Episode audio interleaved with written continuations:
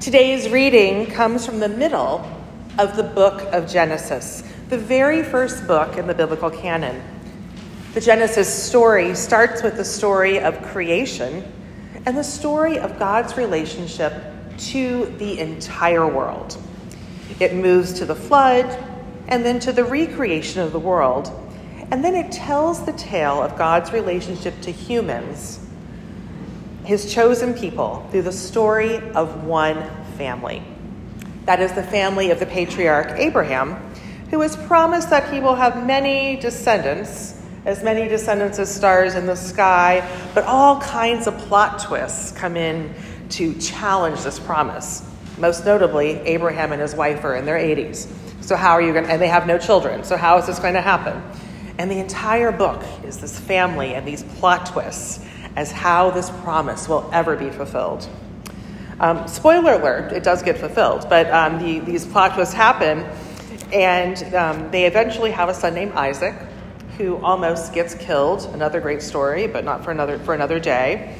Um, Isaac then marries another woman who is infertile. All the matriarchs are somehow infertile and then miraculously not um, named Rebecca, and she conceives fraternal boy, twin boys, Jacob and Esau.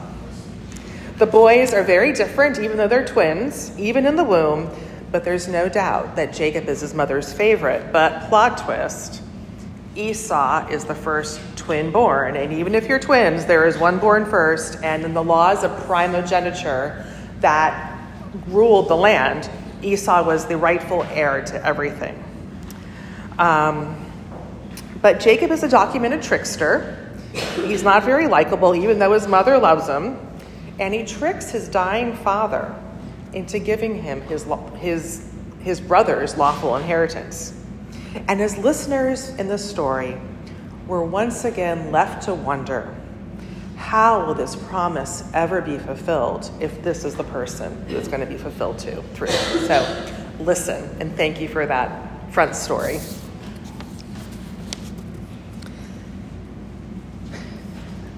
Jacob left Beersheba and went towards Haran. He came to a certain place and stayed there for the night because the sun had set. Taking one of the stones of that place, he put it under his head and lay down in that place. And he dreamed that there was a ladder set up on the earth to the top of it, reaching to the heaven, and the angels of God were ascending and descending on it. And the Lord stood beside him and said, I am the Lord, the God of Abraham, your father, and the God of Isaac. The land on which you lie I will give to you and your offspring, and your offspring shall be like dust of the earth. And you shall spread abroad to the west and to the east and to the north and the south, and all the families of the earth shall be blessed through you and your offspring. Know that I am with you and will keep you wherever you go, and will bring you back to this land, for I will not leave you until I have done what I have promised you. Then Jacob awoke from his sleep and said, Surely the Lord is in this place, and I did not even know it. And he was afraid, and he said, How awesome is this place! This is none other than the house of God, and this is the gate of heaven.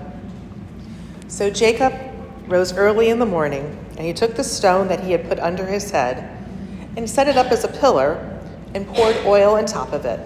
He called that place Bethel. Hear what the Spirit is saying to you in the reading of those words.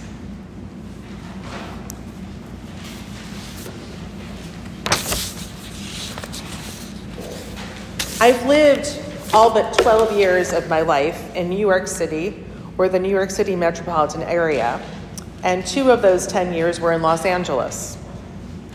In these metropolitan areas, it's not uncommon to encounter a famous person. Moreover, I work at a hospital that is known to have patients that are public figures and celebrities. I'd violate all the HIPAA laws if I mentioned their names. But you have to trust me when I tell you that I did not recognize many of them when they arrived at the hospital as their most human and most humble, And I only discovered their true identity in the hushed whispers of clinical rounds when their alias was given further context. And they all get an alias. As a New York City resident, I have hurriedly walked my dog from New York City's Central Park to make a school pickup. Next, one day, next to someone who was baseball capped and wearing sweatpants. Um, and I thought, as I waited for our kids, wow, her face is so familiar. Is this a mom in the other section of kindergarten? Should I know them? And then it dawned on me it was Katie Couric. But again, in a baseball cap, no makeup, and sweatpants, not immediately recognizable. I waited at a porta potty at an equestrian competition in North Salem with an unshaven, unshowered, also baseball capped Bill Gates, only to learn his identity when another parent shortly told me shortly thereafter, Hey, did you see that? It's Bill Gates. He's over there. I attended a Holy Week service at the Greek Orthodox Cathedral in Los Angeles, and the friend who I accompanied, as part of my I like to know all things about all these faiths, gave me a hard poke in the side. And for a moment in the service, I was worried I'd done something wrong. Greek Orthodox services are full of ritual and you know, things people know that they're doing correctly and incorrectly. And I looked at her and she said, Over there, that's Tom Hanks. He's here with his wife, Rita Wilson. She's devout. So, there in the Greek Orthodox Cathedral, Tom Hanks was in that place, and I didn't even know it. Tom Hanks, Katie Couric, Bill Gates, and so many others hiding in plain sight because when we're not looking for them, we don't see them. But this experience does tell me something about my ability to see God in unexpected places. Maybe it's not too much of a stretch to say that I might also miss God's presence in the mundane tasks of my daily life. In his commencement speech in 2005 at Kenyon College, the celebrated author David Foster Wallace begins his talk there by introducing two young fish who encounter an older fish swimming in the opposite direction. The elder fish tells the younger fish, Good morning, boys, how's the water? The two young puzzled fish swim on, and they say to each other, What's water?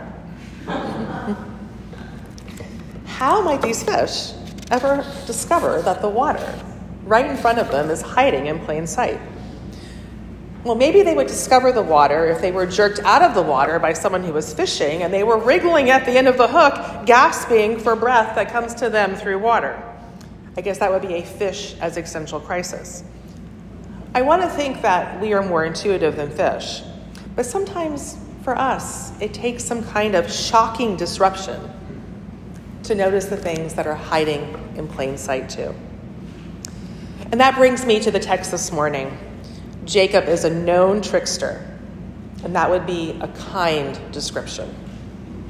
We encounter Jacob in the story just after he duped his brother Esau out of Esau's lawful inheritance by impersonating his brother to his blind, dying father. His mother, who conspired to help Jacob pull off this impersonation scheme to the blind, ailing dad, has informed him that he needs to get out of town. Your brother is coming to kill you for revenge. And then the poor old dying father says, Jacob, go get a wife. So he has two directives one from mom, one from dad. And he sets out on this uncertain journey across unfamiliar places, maybe thinking his whole little scheme didn't work out as well as he thought it might. He finds himself out in the wilderness as the sun is going down, and he takes a rock for a pillow and falls asleep in a place he never wanted to be alone and very vulnerable. And when you're that vulnerable, you're a good candidate for ruminations in your mind from beyond or wherever they emanate.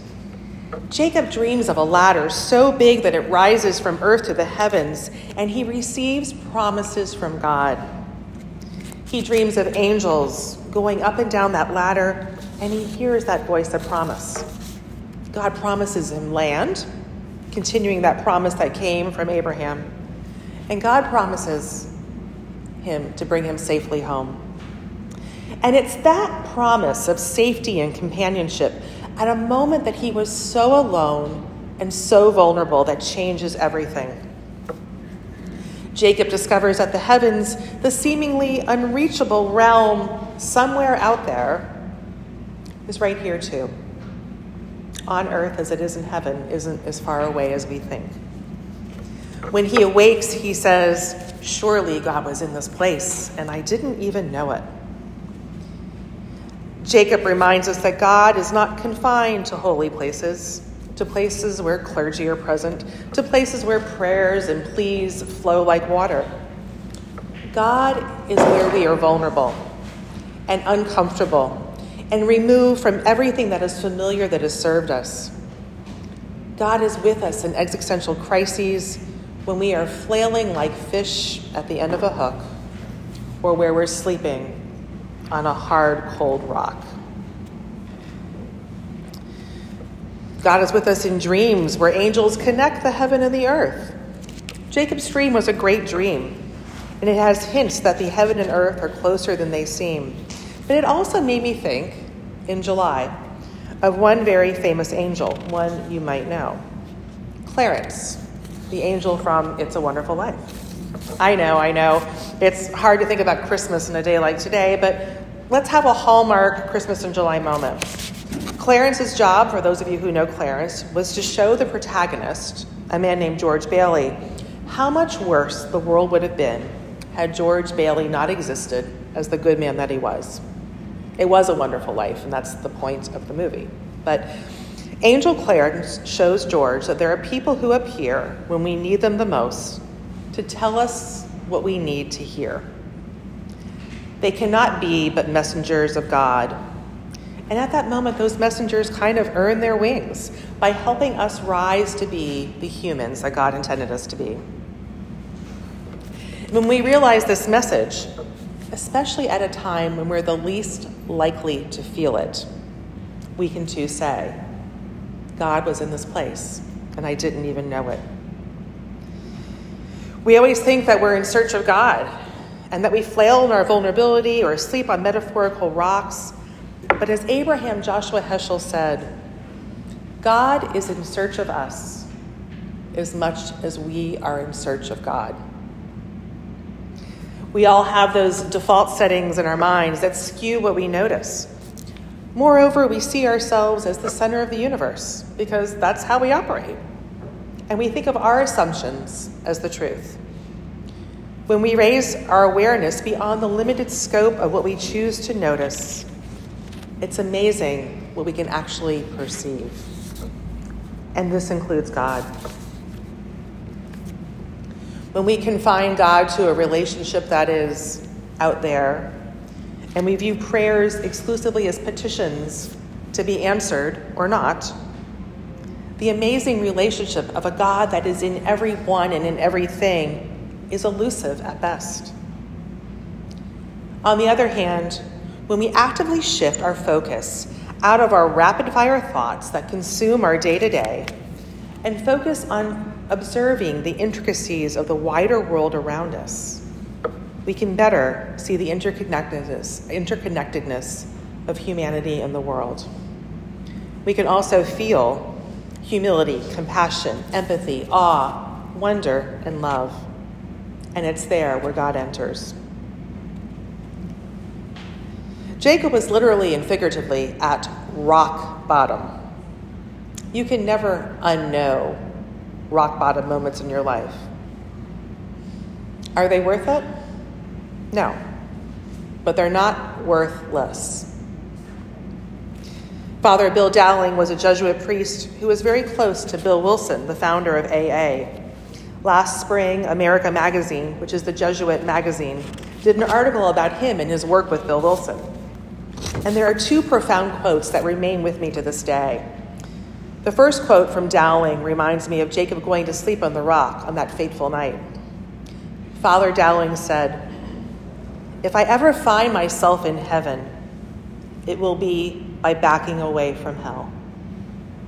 if I ever find myself in heaven, it will be by backing away from hell. And I think that's what Jacob, Jacob was doing. It's when we are looking up to the imaginary ladder to heaven, when we're literally at rock bottom and the only place we can look is up, that God is in our midst. God is with us and seeking us out in the most unimaginable and uncomfortable places with messengers guiding us to the heavens. The second amazing quote from Father Dowling was one of the first pieces of spiritual guidance he gave Bill Wilson the night they met in November of 1940. Dowling told Bill, If you can name it, it's not God. We have so many man made names and so many man made images and metaphors that we associate with God. Yet the problem with all these words and metaphors and images, many of them very beautiful, is that they reduce God, the infinite, into something that is definable and limited. In some ways, imagining a God who can be helpful, but the problem of that God imagery is that it transforms the experience of God, the divine presence, into a human person or a human image. God is not a human being. When we put those human attributes on God, it makes it difficult for us to experience the true magnitude of God's blessing. But when we realize that God has been in this place and we didn't know it, that God is in hard rocks, God is in loneliness, God is in uncertainty and messengers and dark nights, we can have an experience of God where, like Jacob, we stumble against something wondrous and transcendent, something that makes us marvel, chokes us up, and we stop thinking and just feel. We stop thinking and just feel. And in that moment, you are profoundly connected to everything past, present, and future. Those feeling moments take us beyond ourselves and connect us to something bigger, whether that's a ladder to heaven, angels hiding in plain sight, or something else. God does, doesn't endow us with these experiences, God is these experiences. God is that place where your first self falls away and you're part of something bigger. Jacob the trickster, scared and lonely, is suddenly connected from earth to heaven. And he sees that God was in that place and he didn't even know it. Experiencing those hits of the divi- hints of the divine, whether that's a sense of comfort on a dark night, or a stranger, or dreams or moments we can't describe or understand, those times connect us to the holy that was always there, and that is what heals. The late writer Frederick Buechner wrote See life for the fathomless mystery that it is. In the boredom and pain of it, no less than the excitement and gladness, touch, taste, and smell your way to the holy and hidden heart of it.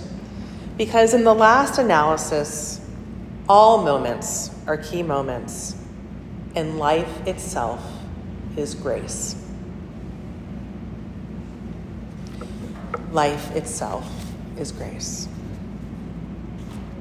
When we recognize that this beautiful world, far from perfect, offers us so many opportunities to reach for the divine we can recognize that God has been with us in this amazing place all along, rocks it all, and we didn't even know it, hiding in plain sight.